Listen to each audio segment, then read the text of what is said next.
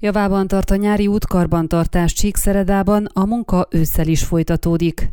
Júniusban kezdődött el a Csíkszeredai nyári útkarbantartás, amelyre ezúttal is a helybeli ING Service kapott megbízást a közbeszerzési eljárást követően. Az útszakaszok és járdák burkolatjavítását, újra aszfaltozását célzó beavatkozásokhoz, a 4,2 millió leértékű szerződés aláírását követően szinte azonnal hozzálátott a megbízott cég, közölte kérdésünkre Bós Béla, a Csíkszeredai alpolgármester szerint szerencsés helyzet, hogy a nyári útkarbantartás kezdete majdnem egybeesett az útburkolati jelzések, gyalogátjárok újrafestésének elkezdésével, így noha sok helyen a forgalomkorlátozások kisebb kellemetlenségekkel járnak, a munkálatok jól haladnak.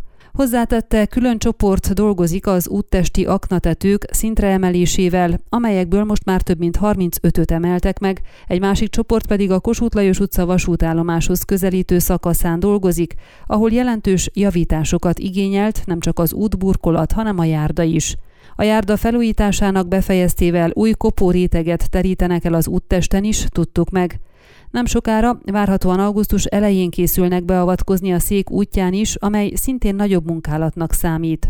Bors Béla kitért arra is, hogy többen kifogásolták, miért volt több napig felmarva egy-egy útszakasz néhány felülete, és miért nem lehetett azonnal aszfaltozni is a régi burkolat eltávolítása után. Ezzel kapcsolatban megjegyezte, két-három napnál hosszabb ideig sehol sem maradt felmart útburkolat, igyekeztek ezt elkerülni. Akkor számíthatunk jó minőségű munkára, ha a kivitelezőnek sikerül forró aszfaltot tenni a kivágott felületekre, ezért fontos, hogy egyszerre egy teherautónyi aszfalt elhelyezéséhez szükséges felület legyen előkészítve, magyarázta. Bors Béla szerint már több mint 2500 négyzetméternyi útfelületet aszfaltoztak le, később következik a Hősök utca javítása is, ahol esővíz elvezetési probléma is van, illetve a Mihály Szádoviano és Kossuth Lajos utcai tömbházak által határolt belső udvarrendezése, amely egyik legrégebbi ilyen lakóövezet a városban. A belső udvaron új parkoló, járda készül, szelektív gyűjtésre alkalmas hulladéktárolókat helyeznek el, tovább folytatják az aknatetők szintre emelését is a különböző utcákban. Amíg a pénzünk tart és az időjárás ezt lehetővé teszi,